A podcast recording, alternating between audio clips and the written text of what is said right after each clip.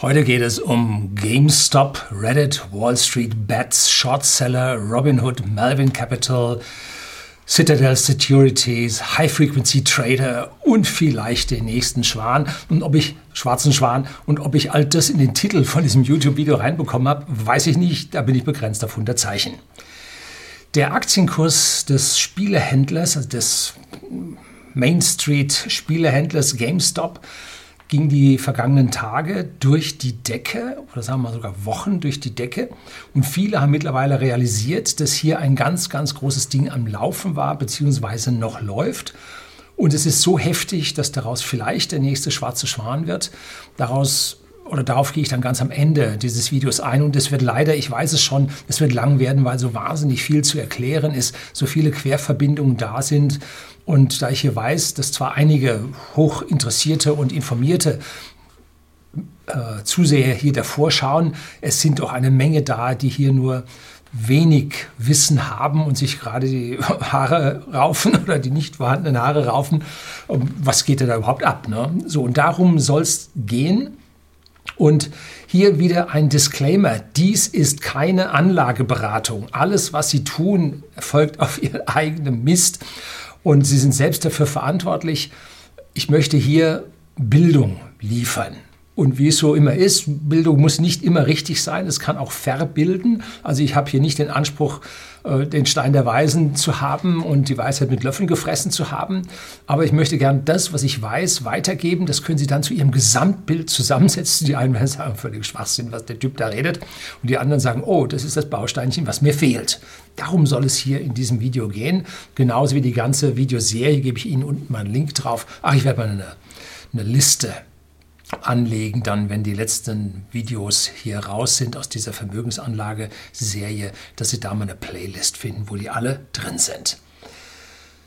So, also hier keine Anlageberatung und ich persönlich wäre bereits um die 380 Dollar am 27. Januar 2021 ausgestiegen. Ich hatte nie eine Aktie von GameStop, ich habe auch keine Aktie von GameStop und ich werde auf den Teufel tun und werde auch niemals eine kaufen. Das ist Zockerei und ich zocke nicht wie das Video Zocken jetzt vom letzten Freitag äh, ich das hier angegeben habe und äh, dieses Zocken-Video, das habe ich einen zweiten Upload machen müssen nach 5000 Aufrufen oder so, äh, weil da die Grafikkarte in meinen PC schlecht gearbeitet hat und da zockelt, die fällt ihr so hin und wieder mal aus. Ich hätte mir da wohl eine neue kaufen. Ist wohl zu alt und zu lange, zu heiß gelaufen. Ja, wenn man hier immer kodiert. So ist es.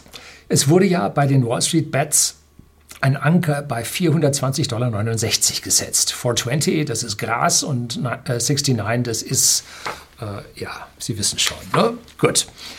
Und jetzt sah man dann schon Abverkäufe bei 375 Dollar und am Folgetag bei 325 Dollar. Also hier sieht man, dass dieser Anker nahezu erreicht ist. Und wenn man den fast erreicht, kommen die ersten und sagen, ja, ich warte bis zum Anker, vielleicht erreichen wir ihn nicht, ich verkaufe schon vorher. So sieht man jetzt schon stufenweise, wie das schon runtergegangen ist. Aus meiner persönlichen Sicht muss nicht stimmen, ist die Rallye bereits vorbei. Aber nun, es kann auch anders werden. Die Zukunft zu sehen, schwierig, sie ist. Ne? So, heute gibt es erstmal eine Lehrstunde oder eine versuchte Lehrstunde in Sachen Aktien, Shorts, äh, CFDs, Contracts for Differences, äh, Derivaten, Credit Default Swaps, Versicherungen, High Frequency Trader, äh, die Securities Exchange Commission, der Watchdog und noch viel, viel anderes mehr. Bleiben Sie dran.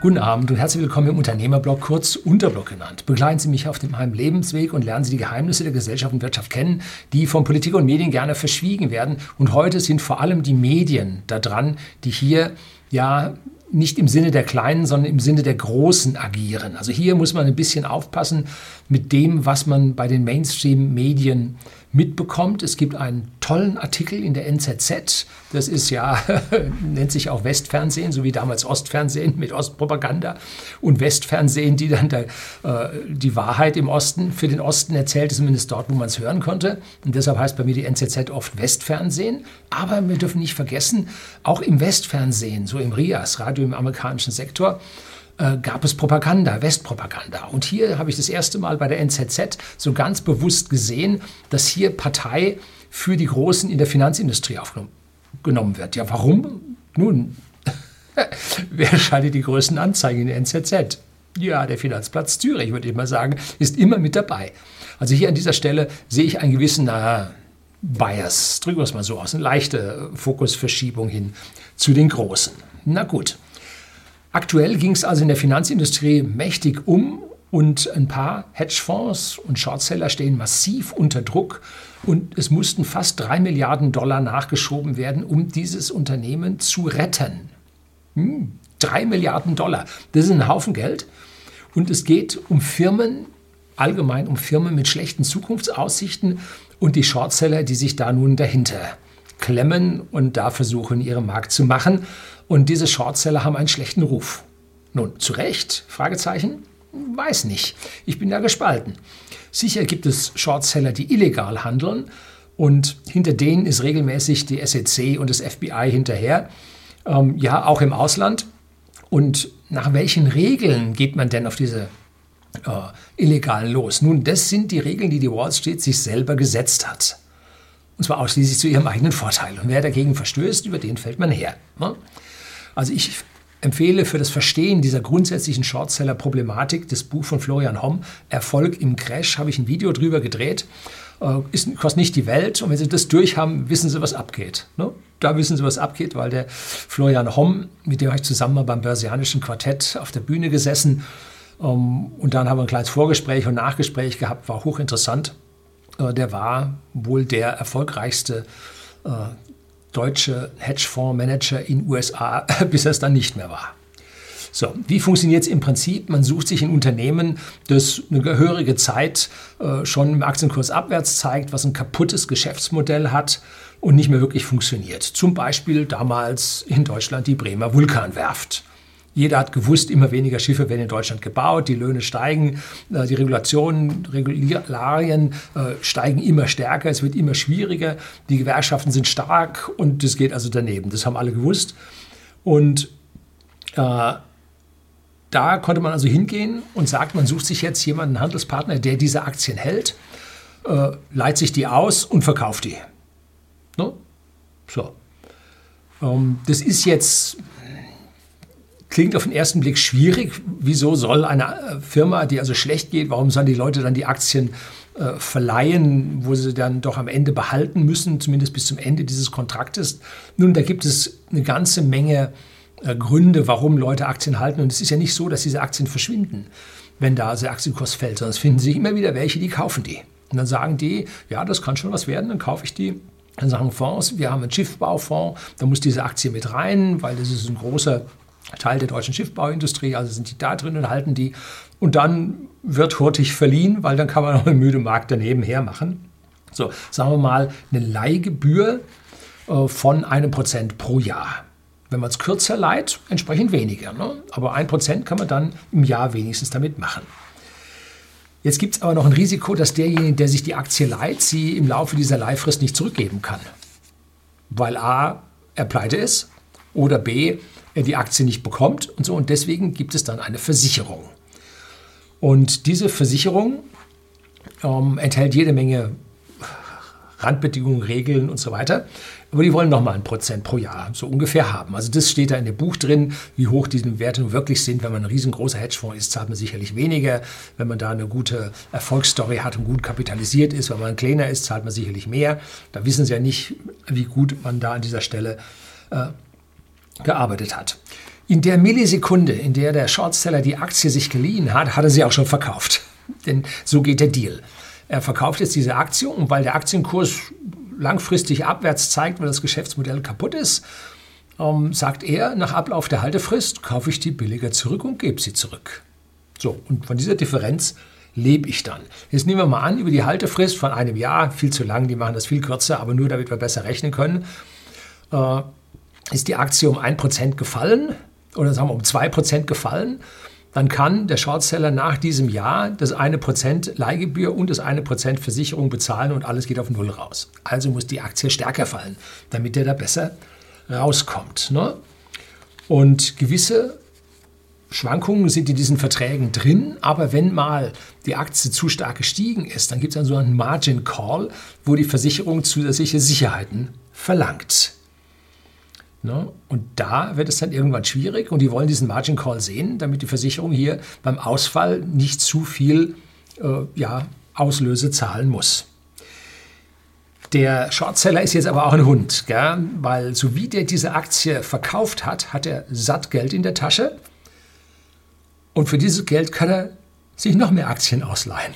Und damit hat er noch mehr Geld in der Hand und kann sich noch mehr Aktien ausleihen, weil er muss ja nur das eine Prozent pro Jahr an Leihgebühr und das eine Prozent äh, an Versicherung. Äh, jetzt hier ein Beispiel, die Zahlen werden rauf und runter gehen. Ne? Ähm, äh, so, das heißt, man kann sich für wenig Geld eine Menge Aktien leihen. Das ist die Problematik an der Geschichte und da äh, ist gerade die, wie heißt so schön, die Kacke am Dampfen. Ne? So, das ist also ein riesiger Hebel. Und jetzt müssen wir unterscheiden zwischen Eigentum und Besitz. Eigentum ist das Rechtsgut. Ihnen gehört das. Das ist Ihr Eigentum. Besitz ist das, der es wirklich hat. Ne? Und in meinem Video zur Brokerwahl äh, habe ich ja bereits darüber gesprochen und habe diese Risiken, genau die, die wir jetzt hier in diesem Fall sehen, habe ich mal gefragt und da wurde gesagt, ach, das gibt es doch nicht und machen Sie da mal keinen Kopf und so weiter. Äh, doch, es gibt sie und jetzt sehen wir sie, jetzt sind sie da. Und zwar äh, ist in der Realität meist so, dass der Verleiher, nämlich der Broker, der die ihn unterm Hintern wegverleiht, dass der seinerseits nur Besitzer ist, weil der Eigentümer sind Sie, Ihr Broker ist der Besitzer und der Besitzer verleiht die Aktien an einen anderen Besitzer. Und der, der sich die geliehen hat, verkauft sie an einen anderen Besitzer. Unter Versprechen, ich werde die schon wieder zurückgeben. Er hat das fremdes Eigentum verkauft. Da müssen also äh, AGB und so weiter dahinter stehen, damit es also alles so passt. Ne? Ähm, jetzt hat ein Broker Aktien. Wie viel Prozent dieser Aktien darf er denn verleihen? Hm? Alle? Hm? Was ist jetzt, wenn der Broker alle Aktien verleiht, ohne ihr Wissen? Und Sie sagen, ich verkaufe die Aktien jetzt. Dann kommt der Broker in Schwierigkeiten und muss sie zurückkaufen. Vielleicht stehen sie höher. Das ist, kann schwierig für den Broker ausgehen. Hm. Also schwierig. Man soll also da nicht zu viele verleihen und man hört zu Zahlen, das ist ohne Gewähr, also das ist etwas, was ich jetzt nicht unterschreibe. Äh, es heißt, dass die Broker bis zu 98 Prozent der Aktien ausleihen. Dass sie also hier ein Teilreservesystem für etwaige Käufe und Verkäufe von irgendwelchen Usern haben. Ob das so stimmt, also ich kann es mir nicht vorstellen, dass das nur 2% wären. Aber wir wissen ja im Teilreservesystem der Banken, da ist die Eigenkapitalquote auch nur anderthalb bis, nein, jetzt mittlerweile sind es vielleicht dreieinhalb bis vier Prozent. Und da wird viel, viel mehr ausgeliehen, als ein Eigenkapital da ist. Also das ist Finanzzirkus, da wird jongliert. Das ist an der Stelle schwierig. Ne? So, jetzt geht es aber noch heftiger. Man kann auf diese Shorts, auf diese Dinge, kann man noch wetten. Ja, das sind dann diese Contractors for Differences. Äh, da wird es dann relativ schwierig. Ähm, wichtig an dieser Stelle ist der sogenannte Free Float.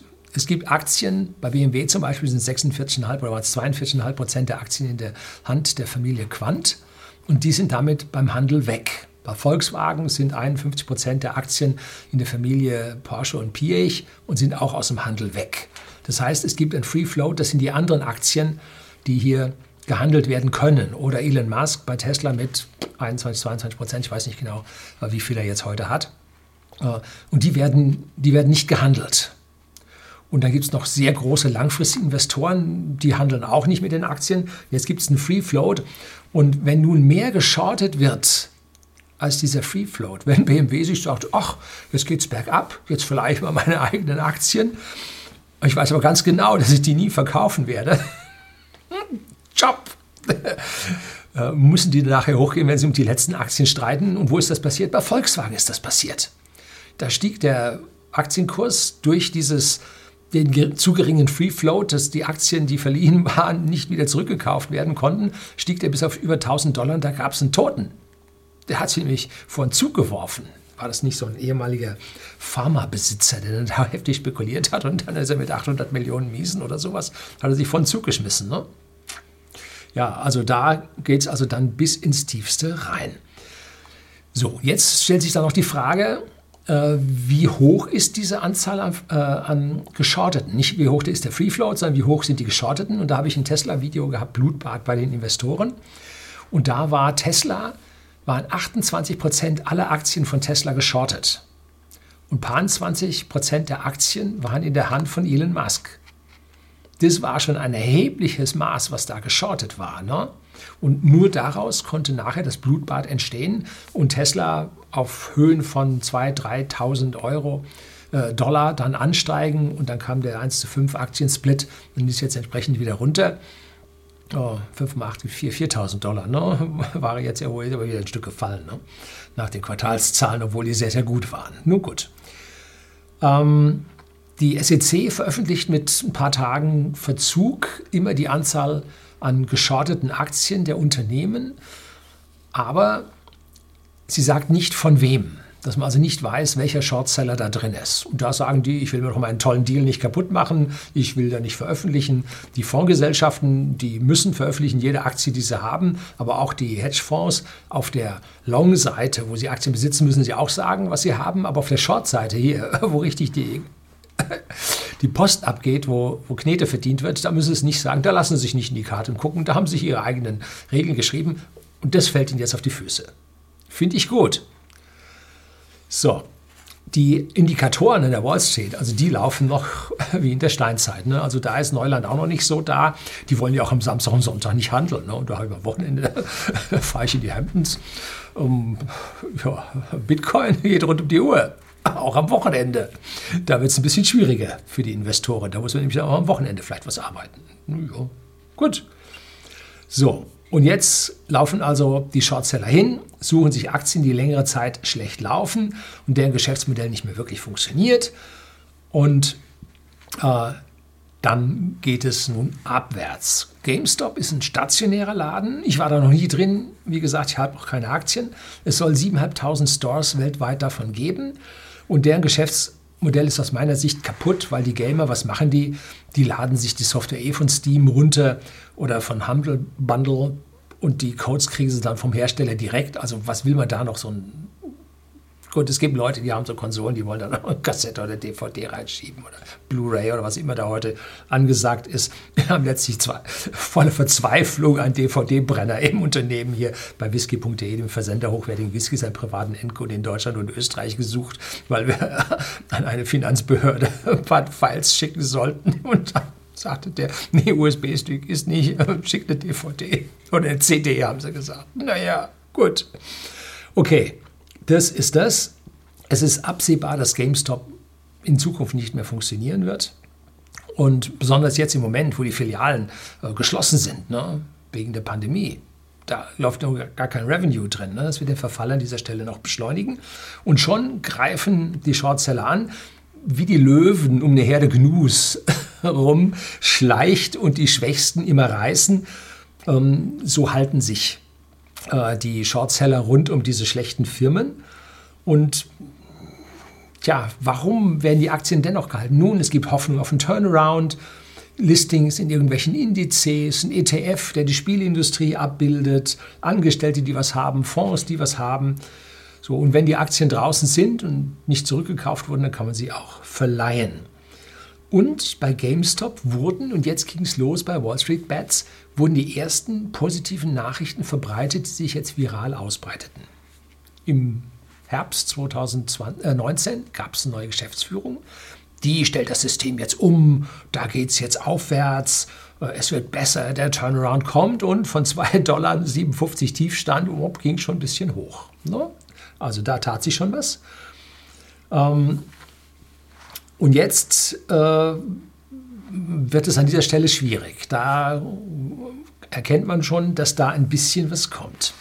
So, jetzt kommt also Reddit. Das ist eine Plattform, die ja, wo sich Gruppen zusammenfinden, wo diskutiert wird, wo Dinge veröffentlicht werden, wo Rumors geteilt werden und so weiter. Auch wir von whisky.de, dem Versender hochwertigen Whiskys, einem privaten Endkunden in Deutschland und Österreich, hatten da ein Mordserlebnis. Und zwar ich drehe ja für äh, Whiskys Verkostungsvideos, die steht dann hier auf meinem Fass und dann drehe ich das Verkostungsvideo schon seit 2010. Und da habe ich einen Whisky, beziehungsweise einen Whisky-Likör von Heaven Hill namens Fireball probiert. Das ist ein Zimtlikör, also Cinnamon Whisky-Likör, äh, der in der Szene angesagt ist, besonders bei den Jugendlichen. Und die scheinen sich da in den USA mit dem Zeug abzuschießen. Drogenersatz. Ne? Und ich habe den sowohl für whisky.de als auch für unser Informationsportal, internationales Informationsportal whisky.com, äh, auf Englisch probiert und zwar so, wie man als Gourmet das probiert und habe den Geschmack auseinandergenommen, habe Hintergründe erzählt und so weiter. Und die bei Reddit haben gesagt, wie kann es überhaupt sein, dass da einer unseren, unseren Shot hier als Gourmet verkostet und tiefen Informationen, die haben es geteilt. Das Video ging steil, 400.000 Aufrufe. Ich glaube, das ist mein am stärksten aufgerufenes englischsprachiges Video im Whisky-Umfeld. Heftig. Ne? So, da sehen Sie, was da für virale Effekte auf dieser Plattform Reddit ablaufen. Ne? So, wichtig. Innerhalb dieser Reddit-Plattform gibt es also Gruppen und innerhalb dieser Gruppen gibt es diese viralen Effekte. Und eine dieser Gruppen heißt nun Wall Street Bets, also Wall Street Wetten. Und dieser Gruppe hatte man sich vorgenommen, den Shortsellern mal so richtig eine auszuwischen und haben sich so dieses demokratische, basisdemokratische, so Occupy Wall Street, sondern Defeat Wall Street und so, das haben die sich so vorgenommen. Aber ich vermute mal, dass diese Leute genau wissen, was sie tun und dass da Leute gibt, die richtig Geld damit verdienen. Das ist also nicht so äh, Graswurzelbewegung und ich investiere da jetzt mal 1000 Dollar, sondern da gibt es Leute, die werden 100.000 Dollar investiert haben. Ne? So. Und normalerweise kauf, äh, kämpfen die Großen im Finanzsystem nicht gegen die Kleinen. Also ich bin ja immer hier, die Großen, die Bösen, die Kleinen. Also in der Finanzindustrie kämpfen die Großen gegen die Großen. Also da ist nämlich mehr Geld zu holen. Bei den Kleinen, da werden über die Fonds und so, die werden schon abgefrühstückt und so. Also das Geld ist ein konstanter Flow in die Finanzindustrie hinein, kein Problem. Aber so richtig Geld verdienen, da kämpfen dann groß gegen groß. Das darf man hier an der Stelle nicht vergessen. Und Sie kennen sicherlich die aktiv gemanagten Fonds, die sind in Deutschland gerade ganz hoch im Kurs, nachdem die Lebensversicherung ein bisschen einen Knick zeigt. Und das sind meistens nicht immer, äh, meistens sehr große Firmen, die Aktien mehr oder weniger sinnvoll gruppieren und diese Fonds dann mit ihrem schönen Prospekt den Kunden anbieten. Und damit werden Hunderte von Millionen, Milliarden werden da eingesammelt an Geldern und dafür Aktien und Wertpapiere gekauft. Wie läuft das Geschäft? Nun, das Personal ist zweigeteilt. Auf der einen Seite gibt es die Verkäufer, die sitzen meistens in den Banken drin und die erhalten für den Verkauf Gebühren in Höhe von 4 bis 5,5 Prozent. Wenn sie das über die Discount Broker verkaufen, dann werden die Gebühren häufig halbiert oder sogar ganz weggelassen. Und dann kommt das zweite Geschäftsmodell da drin. Und zwar, wenn die Fonds laufen, dann zieht man aus den Erträgen der Fonds regelmäßig 2, 2,5, 3 Prozent an Gebühren aus diesem Fonds heraus. Und damit leistet man sich dann die äh, Glaspaläste, Hochflor-Teppichböden für die Fondsgesellschaften und den Verkaufserlösen äh, von den Fonds über die Banken, da leisten die sich dann ihre Glaspaläste dafür. Also so funktioniert es und beiden ist es im Prinzip völlig egal, wie der Fonds sich entwickelt. Hauptsache, die Leute springen nicht ab. Ja, die Zeiten waren schlecht. Dann sagen die, ja, die Zeiten waren schlecht, ich bleibe aber trotzdem drin, weil es wird ja wieder besser. Oh, gut. Ähm, denn diese Leute werden alle unabhängig von der Wertentwicklung entlohnt. Natürlich, ein Fonds, der in der Vergangenheit gut gelaufen ist, der verkauft sich leichter für den Verkäufer. Ähm, Gut. Und wenn dann ein Fonds nicht so läuft, die Leute springen ab, dann irgendwann schließt man den Fonds und die Gelder zahlt man nicht aus. Nein, man fusioniert das in den anderen Fonds rein, weil die Gelder will man ja behalten, da gibt es zweieinhalb Prozent pro Jahr für. Ne? So. Und diese Fonds sind also unglaublich reguliert und man arbeitet also dort praktisch mit Handschellen, muss also jede Aktie, die man kauft, muss man dann zeigen im Prozentsatz und so weiter. Es ist schlimm. Anders die sogenannten Hedgefonds. Jetzt kommen wir also mal auf die andere Seite der Akteure. Und Hedging bedeutet eigentlich sowas wie Absicherung. Das äh, führt sie auf die falsche Fährte. Ein Hedgefonds fährt mit hohem Risiko und fährt mitunter auch hohe Gewinne damit ein.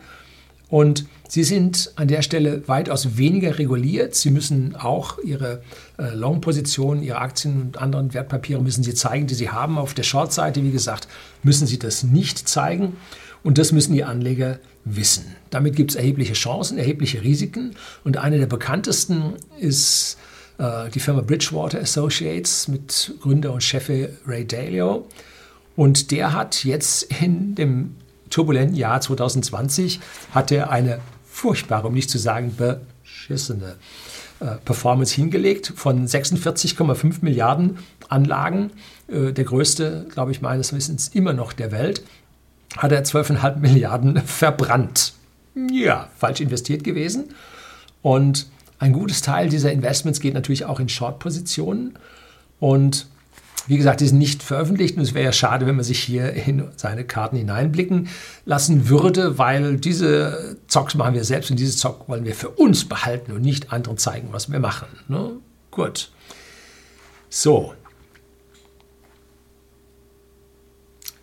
Es wäre eigentlich eine gute Sache mit diesen Shortsellern, wie die Löwen um die Gnu-Herde rumlaufen, die schwächsten Tiere reißen. Das wäre toll, wenn nicht dieser Nullzins da wäre und diese Zombie-Firma am Leben halten würde, dann hätten die Shortseller die schon längst alle weg. Ne? So, also dieses Regulativ wurde von der Politik mit dem Nullzins leider ausgebremst. So. Und jetzt hatten also zahlreiche Hedgefonds sich in GameStop verbissen und reichlich Aktien geschortet. Und dann wird normalerweise angefangen jetzt mit richtigen Informationen, aber auch mit Falschinformationen, äh, gezielte Diskreditierung dieser Unternehmen zu unternehmen. Und warum machen die das? Ne? Weil man damit sein Geld leichter verdient. Wenn also das Aktie jetzt so geht, jetzt machen wir schlechte Informationen, die Aktie geht so, verdient man mehr und vor allem geht es schneller. Man muss weniger Versicherungsprämie, weniger Leihgebühren bezahlen. Ne? Es wird also teurer und teurer, je länger so ein Deal dauert. Wenn man mit schlechten Nachrichten helfen kann, bingo, alles gut. Ne? Man ist schneller raus und kann den nächsten dann fertig machen. So, es gibt in der New York Times ein ganz, ganz tolles, äh, tollen Artikel mit einer riesengroßen Grafik, gebe ich Ihnen unten rein, habe ich das letzte Mal einen falschen Link drin gehabt, diesmal gibt es den richtigen, ähm, über den Finanzfluss, äh, Informationsfluss im Finanzwesen an der Wall Street. Ich habe auch ein erklärendes Video darüber gedreht, auch das gebe ich Ihnen dazu. Ähm, kurzfristig Denken in der Finanzindustrie. Und da sieht man, wie diese Propaganda, Finanzpropaganda dann läuft, um Kurse massiv zu beeinflussen. Wenn man allerdings die Unwahrheiten behauptet, dann landet man sehr schnell vor dem Kadi. Und wenn man sich dem Kadi entzieht, äh, dann kommt schon mal das FBI und läuft hinterher. Ne? So. Und jetzt wurde von der Presse schon gestreut, dass die meisten der Shortseller der Hedgefonds sich schon eingedeckt hätten. Gut, wenn die Hedgefonds das sagen, das stimmt nicht, dann wären sie straffällig. Wenn die Medien das sagen, nun, die sind frei äh, und sie berichten, was sie so gehört haben. Wenn sie nicht das Richtige gehört haben, dann haben sie halt mal eine Ente veröffentlicht. Kommt auch vor, vielleicht häufiger als man denkt. Und damit äh, streut man das nun über die neutralen Medien und äh, da gibt es ein tolles Video von, ich glaube, Hypercane heißt der Kanal, gebe ich Ihnen unten auch dieses Video. Der zeigt, wie CNBC hier äh, entsprechend agiert. Und die wollten ihn also zu Aussagen über Tesla haben. Äh, und dann trat er da an, das sollte live im Studio passieren. Da sagten die, nee, äh, jetzt wollen wir dich nicht mehr haben, weil der Tesla-Kurs steht aktuell zu hoch, da passt deine Information ja jetzt nicht dazu. So, wird also gezielt gestreut, was will man, äh, wo will man die Sache hinbewegen und so. Und da gibt es dann Seilschaften zwischen denen, die die Anzeigen schalten und die, die die Nachrichten verbreiten. Die Trennung der Medien an dieser Stelle ist lange vorbei, sowohl bei uns als auch auf der anderen Seite des Teiches, eigentlich wahrscheinlich auf der gesamten Welt. Ne?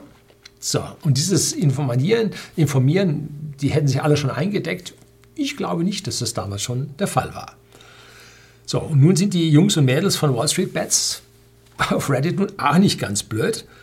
Ähm, sie verabreden sich also dort, dieser Aktie dann einen Push zu geben. Und da muss man nun jetzt hingucken und sagen, ähm, welche sind es? Und da können Sie jetzt nicht auf die einzelnen Hedgefonds Rücksicht nehmen, sondern Sie schauen nur, wie hoch sind die Aktien, äh, die geschorteten Aktien insgesamt bei diesem Unternehmen und wie ist der langfristige Verlauf. Und da sieht man so ein paar Unternehmen wie jetzt äh, GameStop, dann AMC, das sind Kinokette in USA. Dann hat man das bei Warta probiert, nicht ganz so gut geklappt. Nokia, die ist auch mal wieder fällig. Äh, und vor allem dann BlackBerry, die also hier das Smartphone verpennt haben. Das sind so Kandidaten, die da geschortet werden, weil jeder weiß, das muss abwärts gehen. Und die Hedgefonds hocken schon drauf und dann sagt man, jetzt kann man da ein bisschen dagegen, kann man ein bisschen, kommt schon wieder, wird schon wieder, ne? So, also man geht zuerst hin und kauft selber. Haben die Wall Street Bets Leute gemacht. Dann bringt man positive Nachrichten. Geschäftsführerwechsel, jetzt geht es dann aufwärts und so. Äh, dann sagt man, schau her, die Aktie ist schon gestiegen um 40 Prozent, weil sie selber ja auch gekauft haben und damit den ersten Push schon gebracht haben. Ne?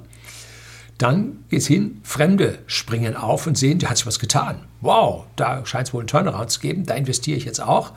Dann kommen die Nachzügler, dieses FOMO, Fear of Missing Out, äh, und sagen, jetzt muss ich auch noch drauf, da ist der Kurs aber schon ganz schön weit. Und dann kommt das erforderliche Eindecken der Shortseller am Ende der Optionslaufzeit und dann sind schon keine Aktien mehr da, wow, parabolisch ab. Und dann wird von den ursprünglichen Initiatoren wird verkauft und Kasse gemacht. Ne? Und da ist es wichtig, dass man dem ganzen Leuten da einen Anker setzt. Da gibt es äh, Kahnemann, habe ich mal ein langes und kurzfrist, äh, lang, schnelles und kurzes Denken, äh, kurzes und langes Denken, schnelles und langsames Denken, so heißt das Buch. Äh, habe ich mir ein Buch drüber, äh, ein Video über das Buch gedreht, der Nobelpreisträger, der es da rausgedividiert hat. Und da gibt es auch dieses Ankersetzen. Wenn man Anker setzt mit einer Zahl, dann packt das die Leute. Ne? Und der wurde halt auf diese 420,69 Dollar gesetzt, damit man wusste, also er muss mindestens da oben bis 300 so viel kommen, damit es dann weitergeht. Und diese Gruppe Wall Street Bets, eine Million Mitglieder. Also es ist keine kleine mehr. Das ist was. Und Montag und Dienstag wurden je 177 Millionen Aktien getradet. Unvorstellbare Zahl. Und am Mittwoch immer noch 91 Millionen. Allerdings nicht mehr so viel, da sieht man ein bisschen von dem Hype, ist an der Stelle schon raus. So, und das, worauf man jetzt auch noch eigentlich achten sollte, was bei dieser Stelle jetzt nicht so ganz funktioniert hat, ist, wann die Kontrakt, Kontrakte nun wirklich auslaufen. Da gibt es dann die Ende der Terminkontrakte, sind meistens der vorletzte Freitag eines Monats. Im Januar war es der drittletzte Freitag eines Monats. Warum, weiß ich nicht. War dann Bank Holiday mit dabei? Keine Ahnung. Ähm, und alle Quartal gibt es dann einen großen Fälligkeitstermin, das ist dann der Triple Witching Day, der Hexensabbat, wo dann alles glattgestellt wird.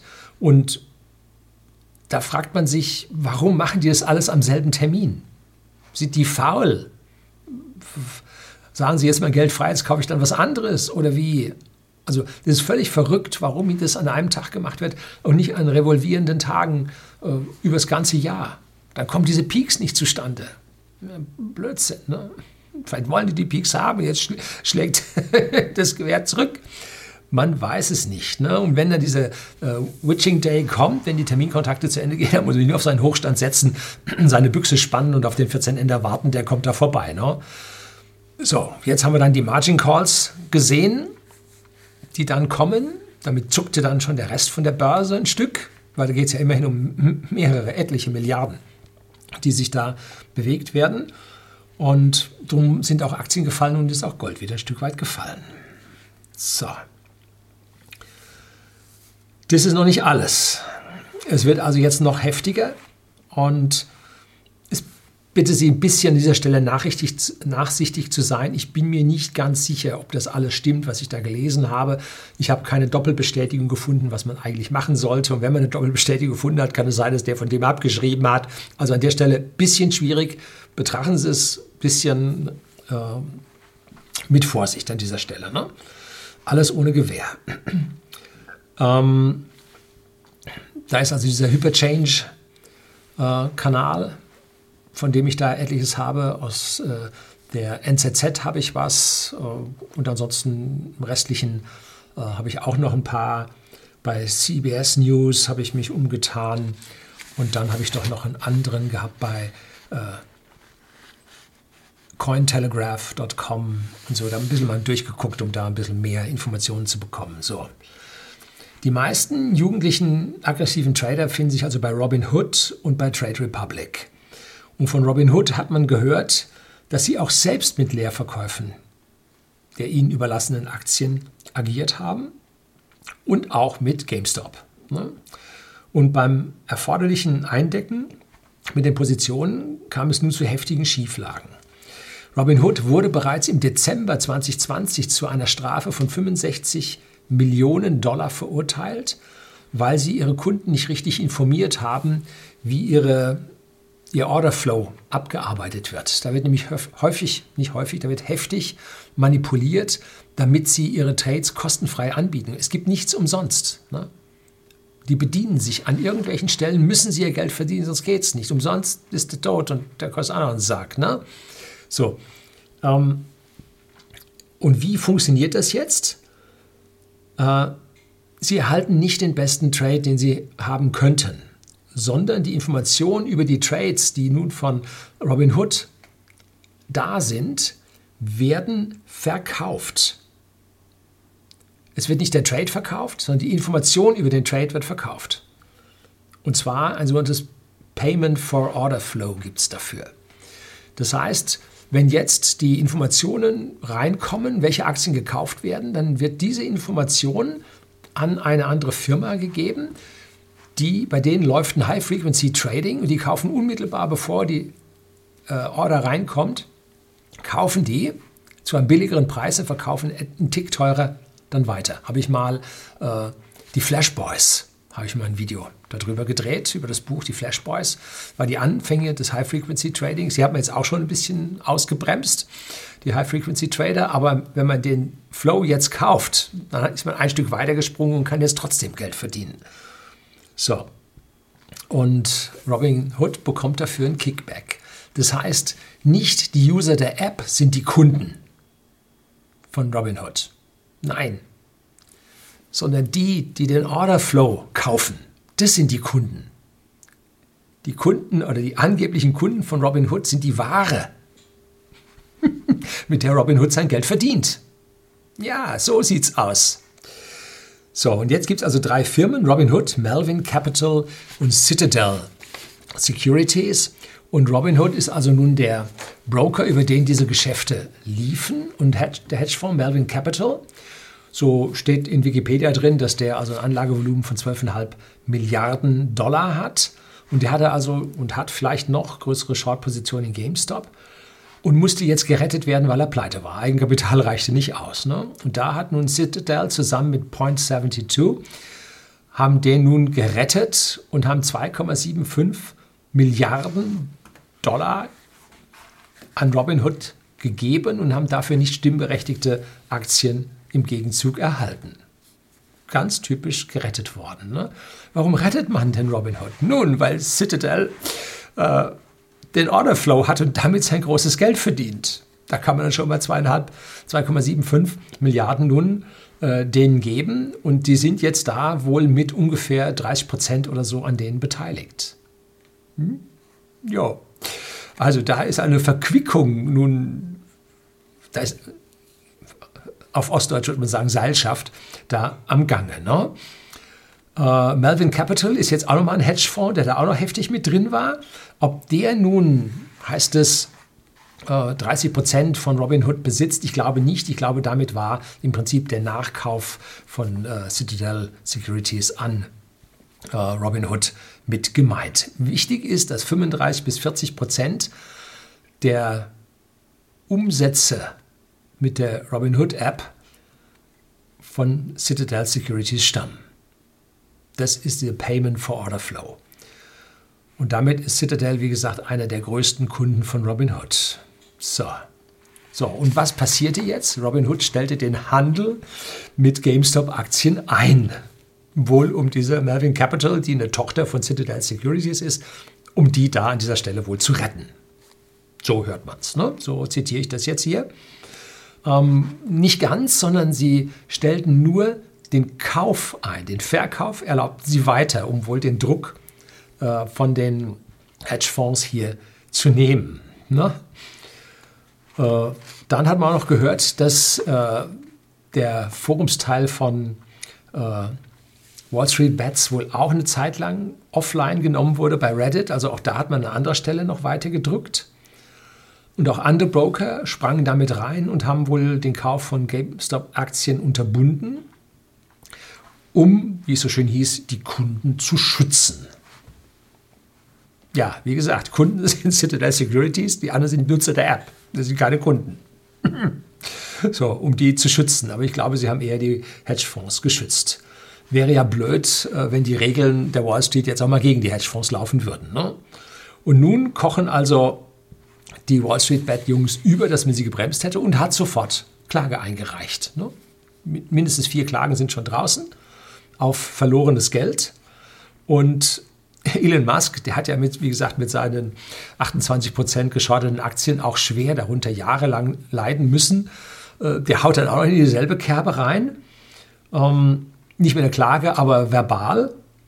Und das können Sie also alles bei Cointelegraph da am Ende nachlesen, gebe ich Ihnen, wie gesagt, unten den Link da drin. So, nun, was halte ich? Kommen wir langsam mal zu Ende. Was halte ich von der Sache?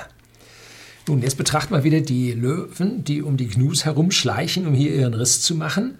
Wenn man aber mal solche Filme aus der Serengeti sich anschaut, dann sieht man immer, dass da noch Rudel von Hyänen kommen und dem Löwen den Riss dann abnehmen. Äh, und genau das passiert gerade. Die Löwen kriegten von den Hyänen den Riss abgenommen. Ne? So sieht's aus. Wie gesagt, GameStop ist nicht die einzige Aktie, passiert gerade an anderen Aktien auch.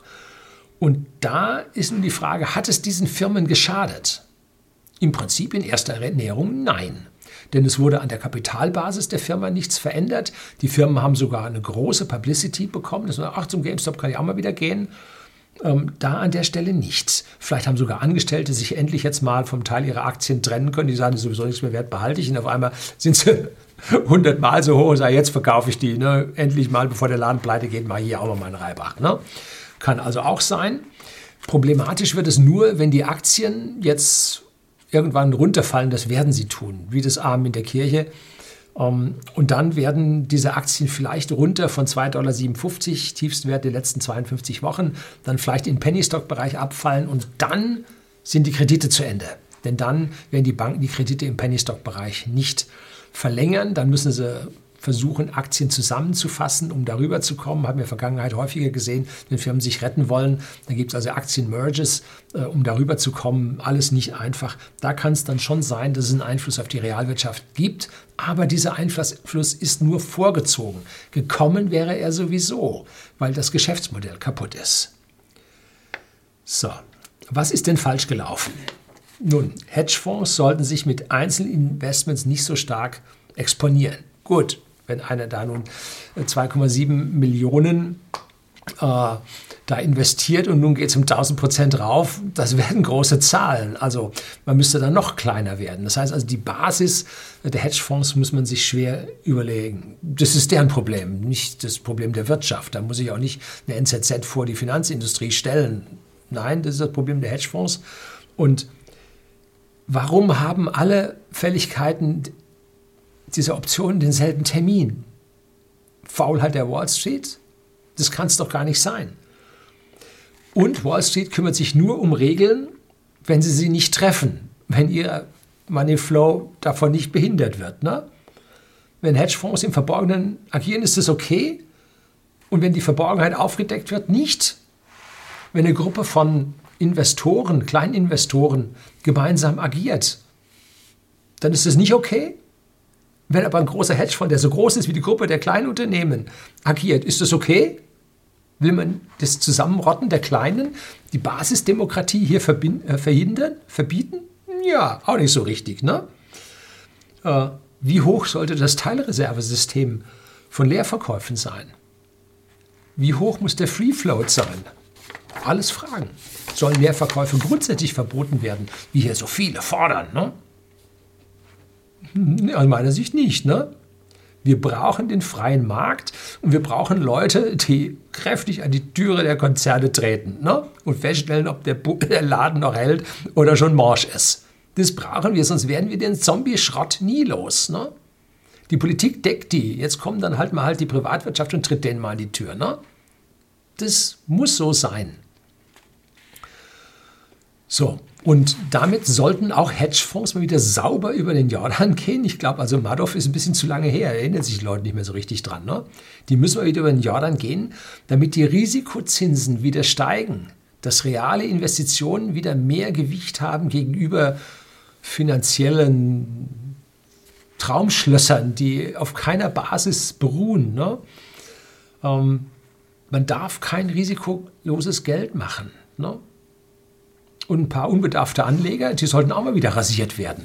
komme ich dann äh, nächste Woche im letzten Teil über das Risiko komme ich dann dazu, wo ich dann mal hier über das Risiko spreche ähm, und dass es risikoloses Einkommen an der Stelle gar nicht geben darf. Ne? So ist aber alles längst hier in die Vergessenheit geraten und jetzt wachen sie gerade mal wieder auf. Geld zur Bank oder zum Hedgefonds zu tragen, ist zu einfach. Das darf nicht so einfach möglich sein. Ne? Die Arbeit des kleinen Anlegers wie Sie und ich, die wir uns selber um unsere Geldanlage kümmern, die muss sich mal wieder rentieren. Und dazu gehört, dass die Wucht und die Macht des Marktes, der Markt ist, ja, sagen wir so, die, die Insolvenzordnung ist das Immunsystem des Marktes momentan ausgesetzt. Die Firmen müssen mehr Insolvenz anmelden, sowieso irre ähm, muss die Firmen wieder treffen. So wie Bridgewater Associates diesen heftigen Schlag jetzt eingefangen hat. Das ist wichtig, dass die Menschen das verstehen. Ne? So, damit ist aus meiner Sicht alles gut. Keine Probleme. Wer investiert, muss Risiko tragen.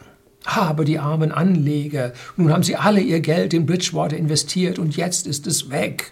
Er ist selber blöd gewesen. Finanzielle Unbildung niemals alle Mittel in einen Korb legen. Das weiß doch jeder Anleger, der sollte wissen. Aber der Bankberater hat mir das empfohlen. Das hat das letzte Mal bei Lehman Brothers Zertifikaten empfohlen. Das hat man dem geglaubt. Er hat einen schönen schwarzen Anzug mit Streifen drin und Krawatte getragen und er war so freundlich zu mir. Das ist feiner Herr. ja, so. Wenn also Ihnen Bridgewater Associates, der Fonds, vom Bankberater empfohlen wurde, dann sollten Sie nicht auf Bridgewater losgehen, sondern auf den Bankberater. Ne? Hm, so, das mal. So, wie wird es aus meiner Sicht ausgehen? Also wie gesagt, keine Anlageempfehlung an dieser Stelle, keine Handlungsempfehlung. Das ist meine persönliche Meinung, die ich jetzt hier habe. Sie müssen Sie Ihre eigene Meinung an der Stelle bilden. Ein Teil der Shortseller wird einfach Sicherheiten stellen und ihre Optionen verlängern. Gut, sie müssen dazu höhere Versicherungspolicen bezahlen und so. Gut. Aber besser als zu teuer kaufen. Also, die Preise steigen nicht in den Himmel. Die größten Fische bei den Wall Street Bets werden ihre Gewinne bei nahezu 400 Dollar mitgenommen haben. Der Anker war gesetzt und man hat einen ganz deutlichen Verkauf gesehen äh, bei 385 und bei 325 das waren diese Kernleute von den Wall Street Bets, obwohl sie ihre Diamond Hands da gegenseitig beschworen haben. Nee, die sind an der Stelle schon raus. Ne? Gut, verlieren werden A, alle die Anleger, die in diese Hedgefonds investiert hatten und jetzt rasiert werden. Die 2,75 Milliarden, mit denen Robinhood gerettet wurde, muss ja irgendwo aufgebracht werden. Ne? Und die äh, äh, Mitarbeiter, nicht die Mitarbeiter, die äh, FOMO-Leute, also Fear of Missing Out, die später dann jetzt noch in GameStop eingesprungen sind und jetzt sagen, da geht noch was, das geht bestimmt noch parabolischer.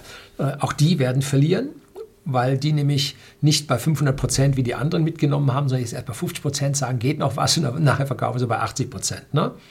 So, und sind dann im Minus. Also da wird auch noch Geld verloren werden.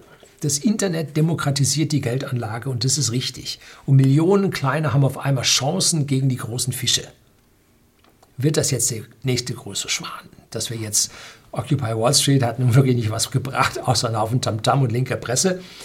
Aber werden diese Kleinen, die jetzt gegen diese Finanzindustrie anrennen, werden die nun der nächste schwarze Schwan werden, weil sie die Finanzindustrie vernichten werden?